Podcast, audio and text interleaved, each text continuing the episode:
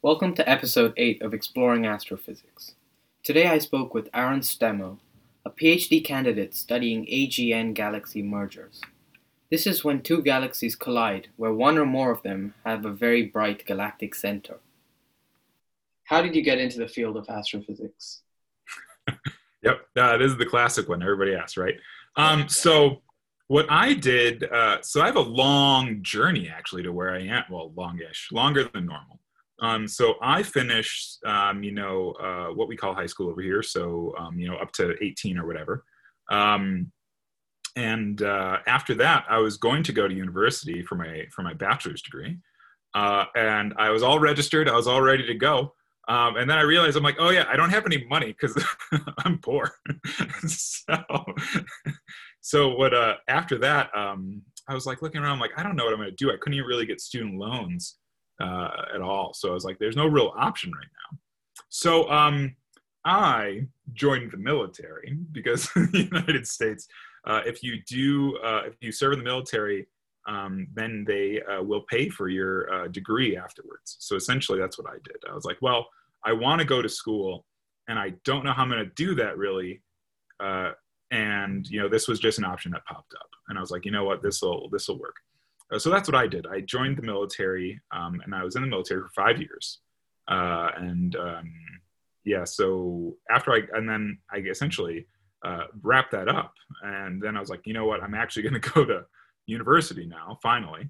Um, and then I did. I went to the University of Wisconsin, uh, and uh, when I was there, I was like, I was I was an older student, right? I was 23 when I started, which means I was kind of like, oh, I don't really want to hang out with all these other 18 year olds because there is a significant difference between 18 and 23. Um, and I was like, no, I'm I'm good. So I essentially just worked or like did classwork the whole time. So I I uh, I studied math and I studied uh, astronomy and I studied physics. So I did all three. Um, but as I did it, uh, I was mainly, and I also did research in physics. I specifically did plasma physics when I was at University of Wisconsin, and I was doing it. I was like, I don't actually want to do this specifically. and I looked at, and essentially, when you're in, when you're looking at grad school, um, you're like, oh, what kind of specialty almost do you want to do? Like, what specifically do you want to do? And I was looking at all the physics subfields, and I was like, I don't really want to do any of these. Uh, like, especially like I don't want to do plasma physics because I'd already done it. I knew what that one was like. And there was a whole bunch of other ones like solid state physics or condensed matter or, or optics and other things. And I was like, I really don't find any of these interesting. But I had always enjoyed my astronomy classes while I was there. So I was like, you know what? Astrophysics sounds really fun because specifically I like it because it's still big picture questions it's still like really unknown. There's a lot of things where we're just like, yeah, we don't know. Um, and I think that really interested me because I didn't want to be like, let's refine uh, the wavelength properties of this one material. Like that didn't interest me. It was really like, wow, um, what does a black hole do?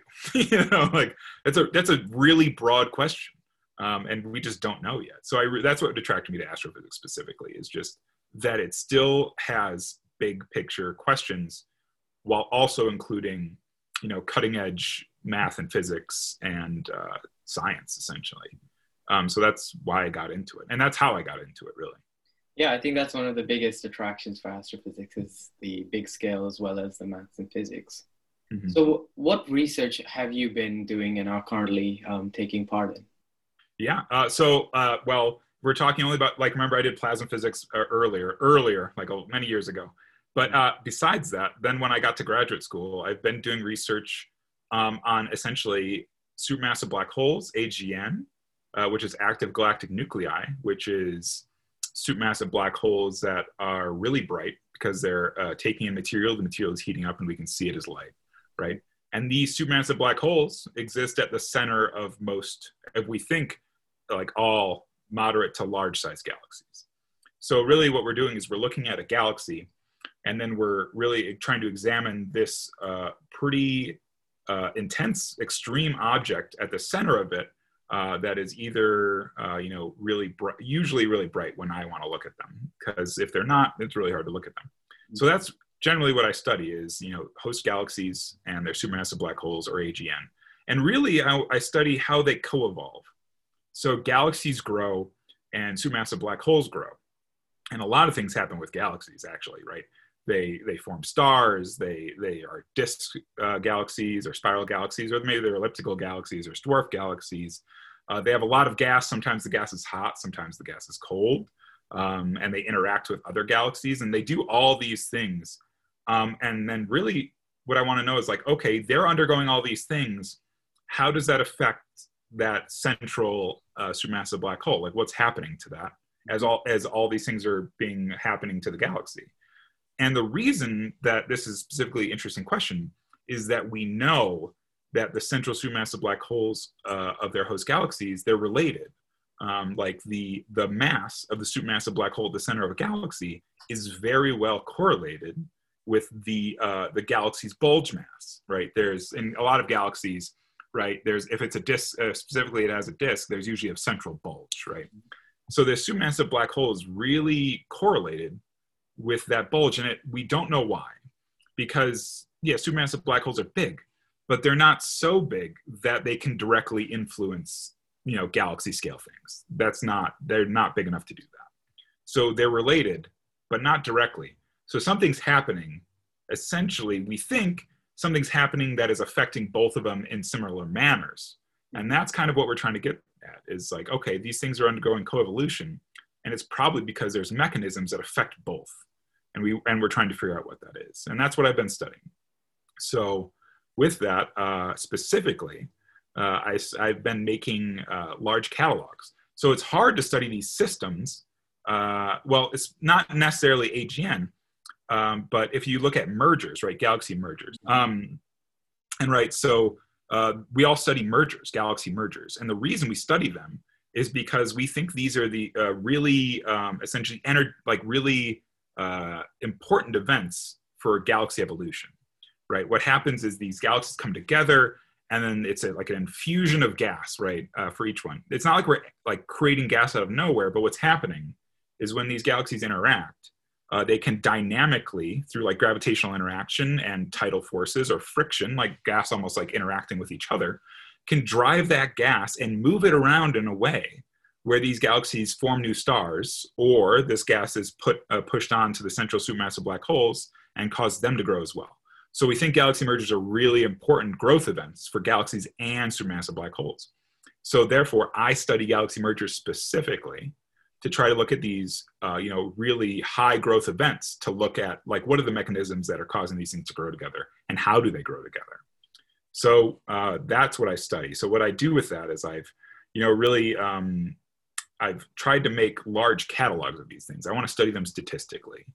Um, and the problem is that there's not a lot of systems known where it's a galaxy merger and either one or both of the supermassive black holes related to each galaxy that is merging is active, is at AGN, where it's like really bright, which means it's taking a lot of material. Mm-hmm. So we want to look for those ones specifically because if they're AGN, they're growing. They're growing a lot. But the thing is, we just can't find them. They're really hard to find. They're kind of rare. And also, as we look out farther away, we're trying to find things that are really close together on the sky, right? As galaxies merge, um, you know, what we're looking at is on the scale of, um, you know, 10 kiloparsecs, which is like 30 light years. Uh, so you're like, wow, that's huge. But when it's like two or three billion light years away, they're really small separations. So that makes it really hard to find. Uh, so I think um, there's only been like 50 or 60 known uh, at all, like in a huge separation range, like from, you know, very, very close uh, to like, you know, 10, 15 kiloparsecs away uh, in, in range. For, for reference, I think, uh, I think our solar system is what, eight kiloparsecs away from the galactic center. This is something I should probably know off the top of my head maybe it's eight. I don't remember, but uh, that might be a reference for you. Um, but that's kind of a scale where things kind of start happening and like we get to see all this growth happening. So that's why we're looking for them there. But we've only found like 50 or 60. So I wanted to come in and make a bigger sample so that way we can actually study them statistically. Because at 50 or 60, it's not a lot. Um, it's not really enough to do good statistics if you chop them into bins uh, you know, I'm like, oh, these are these kind, or these are these kind, and these are where these are. So what I've done is I've tried to find as many as I can, and I've found about like 200, which is a huge increase.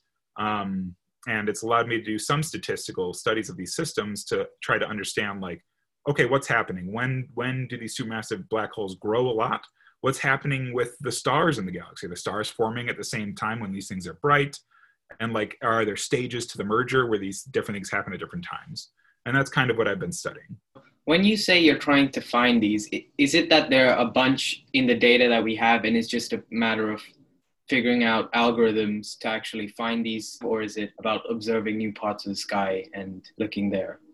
Yeah, um, it's a little bit of both. Uh-huh. So um, I specifically used really large survey fields that have already been observed. A lot by Hubble actually, uh, because Hubble is, gives us really beautiful imagery and it can see things that are really close together. Hubble has, we call it angular resolution. Um, so you know, uh, when you look at something, you're like, oh, I can see something that's like 10 centimeters away, like across at like 20 feet or something like that. Well, if you you know essentially get rid of like some of those units, like, oh, that's an angular separation of this, right? Um, so angular separation is literally just saying it's a separation on the sky, but we use uh, angle instead of distance. So Hubble has an angular resolution of 0.05 arc seconds. And you don't need to know what that means, but it's really, really good. A ground-based space tel- or a ground-based telescope that looks up like a professional grade one, uh, if it's limited by the atmosphere, right? Because the atmosphere has like water vapor and other gases in there that make uh, images kind of ha- uh, wiggly. Have you ever looked like a desert? You know how it kind of like waves. That's because of temperature differentials and stuff like that. Mm-hmm. So similar things happen when you look out into space from the ground, and that's like one arc second. So Hubble is has uh, you know vision about 20 times better than that, um, and and really Hubble has some of the best uh, best angular resolution for a, an optical uh, telescope at all. So that's why I've been using it. But Hubble has these huge survey fields. Um, well, huge, huge for Hubble, um, uh, where it has you know hundreds of thousands of galaxies that it's seen, and people have cataloged these things but it doesn't mean that everybody's gone through them and looked at them by eye nor does it mean that they're looking specifically for what i wanted to see, find. Um, so that's what i have done in the past where i've been looking at all these large survey fields and automating the process using a lot of essentially a lot of iterative tools to try to narrow things down. When you're dealing with like 500000 galaxies you need to you need to automate it. You can't do it all by hand. So that's what i've been doing.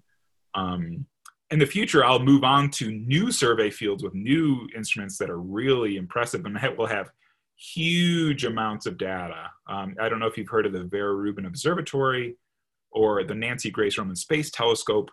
Uh, Europe has Euclid, which is also going to be really good. Mm-hmm. So, all three programs that are going to have really, really big survey fields that also will need to be analyzed, uh, you know, automatically by a computer. Oh, and like even then, it's going to need to be done probably through some sort of data like pre-data reduction like a machine learning pipeline just in order to be able to process all the data. Um, so that's really what i've been looking at. I rarely get to deal with new observations but i always try to apply. Uh, I've, I've, applied for uh, chandra x-ray observatory observations um, that'll essentially but i use those as follow-up. Essentially i'm like this is an interesting galaxy. Let's look at it again so you mentioned like using iterative processes to narrow down the data that you have to look through. Is that is it like looking at an image and then knowing oh that's a galaxy merger immediately? Or are you looking for specific parts of the data that you know are like common in galaxy mergers that you then can analyze more specifically? Yeah that's essentially that's what you have to do. You have to try to look for you know th- quantitative indications of what you're looking for in order to narrow down data so the way I did it, for example, was I started with you know 500,000 galaxies in, in these Hubble fields, for example. And I'm like, okay, uh, let's try to, and you try to cut out as much data as quickly as you can. So you do all the big cuts first, and you do small cuts later, right?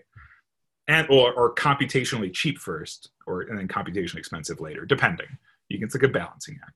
But for example, I was looking for merging galaxies with AGN. All right. So what I did was I'm like, okay, let's do AGN first because that's kind of easy. As astronomers, um, we have a good amount of methods for finding AGN in in galaxies. Um, they're not perfect and they're not like the best we can ever do. People are still trying to improve them, but we have them pretty good. And specifically, they're very quantitative. You can essentially say, well, how bright is it in this band versus how bright is it in this band versus how bright it is, is in this band um, and compare those and be like, okay, it's brighter here, not as bright here, and bright here. That means it's probably an AGN. And we do that because we kind of know the light signature of an AGN, and we also know what we want to avoid. Specifically, when we're looking for AGN in the infrared, we want to avoid star formation. So that's kind of like how we know what those are. Uh, so I've, I've done that with Spitzer, and I also did that with like X-ray data, where X-ray it's like, oh, there's a really big X-ray bright thing, but it's it's so bright that it can't be star formation. Okay, that's probably an AGN as well. So you can combine methods. So that's what I did was I found a whole bunch of AGN looking at just quantitative data, which is like how bright is it in these different bands of the spectrum, right? So then I found all my AGN, which was only about 3,000. So that's a huge cut, right? 500,000 to 3,000. Yeah. But now comes the computationally expensive part. How do we find merging galaxies? That's actually really hard because you have to really look at the image in some fashion. But I don't want to look at 3,000 things by eye. And I'm not objective, I'm very subjective. Um, so that means that I wanted some sort of quantitative or reproducible and automated way to do it. So what I did specifically was I'm like, okay, uh, we have 3,000 galaxies. I can make a, a, cutout. I can make a little image, a little image of the HST observation of it, and I can import that in my computer. My computer can look at it? And what I did was I'm like, okay, computer, find the bright sources in this image. There's software for that. It's called Source Extractor. Um, and what it does is it's like, okay, here's a bright spot, and then it does it does some uh, other code magic i could explain it doesn't really it's not really important but what it does is it makes sure you're not like over it's not like mul- selecting the same source multiple times right so it's like okay here's a whole bunch of bright sources that are probably either stars or galaxies right and i know there's at least one galaxy in it um, so i'm like okay here's a whole bunch of bright spots now and then i go to another piece of software this one's called galfit which is a galaxy morphological fitting program and what it does is it literally tries to fit uh, light profiles. So it's like, okay, this you know this little dot is actually um, something that is slightly uh, you know oval-like, uh, and that's probably a disk galaxy, right? That's an oval. Um, or this thing uh, over here, this other source is an elliptical galaxy and has this sort certain light profile. we know what these light profiles are um, because we kind of figured them out like within the last, you know, 50, 70 years. I don't know so we know what galaxies light profiles look like and that's what galfit does it's like okay let's try to fit different known galaxy light profiles to these sources so that's what i did then was i was like okay i have a whole bunch of sources let's use galfit to iteratively fit all these sources to try to look for pairs of galaxies right? And that's kind of what i did. Um, and it, it worked out pretty decently. I still came up with like 500 from 3000 and then i still had to go through them by eye though just because automated methods could never be perfect, sadly, um, especially ones that are so rigid. All right, so Galfit is like, I can do this and only this. Um, and I think that uh, for the future, machine learning methods are much better for that because they're very flexible and they're self teaching. Um, so I think that's kind of the future to go from here. But in the, what I've done was use those essentially methods. So very rigid methods, but in an iterative way where I'm trying to chop down to what I want. That's uh, really interesting. Um, the whole narrowing down of such a large data range into just 500, which is pretty amazing. Yeah. Yep. And then I cut the 500 down to 200 by eye still, but at least it was only like it was only 500. It wasn't 500,000, so that was nice. So, what do you plan on doing now that your PhD candidacy is coming to an end? Um, you mentioned that you're going to be working with Dr. Runnoe so what, what, what kind of work will you do would be doing? Will it be just a continuation of this and potentially using the newer catalogs that are going to be coming out soon? Um, so as I move over to work with uh, Jessie, Dr. Runnoe out at Vanderbilt, um, I will be transitioning a little bit, right? So I do have expertise in this area, so I'm going to try to bring that to bear and use it as I go there. But the but the but the focus of the research will sl- uh, shift slightly, so that way I can more fit into the group. Um, because you know Jessie has her own uh, research priorities and her group has research priorities, and also there's other experts there that are doing other things. Um, so will I be continuing this in a fashion? Uh, but like you know, Jessie focuses a lot on like variable AGN and uh, supermassive black hole binaries. She also looks at mergers. Um, so it's a slight shift, right? I'm looking at a very broad population, but when I go to Vanderbilt, maybe I'll focus more uh, more closely on variable AGN or variable AGN mergers or really close stage mergers, which is sometimes what she looks at. and trying to understand still, you know, the galaxy, uh, the host galaxy AGN coevolution. I think that's still a really important thing to study. Uh, so I'll still be, in general, looking at galaxy coevolution with their AGN, but I'll be looking at different populations most likely, and I'll probably be doing it in different methods. Or maybe I'll be looking at things closer than what I've been looking at before. Uh, my, my, my sample in the past was looking at things of, I'm going to use redshifts first, and I'll tell you what it is. But in redshifts of 0.2 to 2.5, which is really far away, that's two and a half billion uh, light years in travel time for the light, all the way up to 11 billion uh, light years uh, in travel time away. So these are really, really thing, things that are far away. They're not what we call local at all. Um, so, but she has access to something called uh, Sloan, which is uh, you know spectroscopic data. That might be interesting to incorporate a little bit. I don't think I'll be a primary on that kind of data, but in order to actually use it a little bit in this in these studies would be interesting. And also, if she's looking at variable AGN, that's already a whole nother population that would be really interesting to study uh, in this manner that I haven't looked at before. But also, um, you know, since I'm starting in the fall, it's still really in flux. It's really uh, going to be a conversation that me and Jessie come up with together uh, you know, over the summer, and then as I get there and really see like how do we want to move forward together and work together, and what projects do we both find really interesting. Wow, that's uh, that's amazing. I wish you the best of luck um, with your future work in the fall, and thank you very much for speaking with me today. It was very interesting learning more about galaxy mergers and AGNs. So thank you.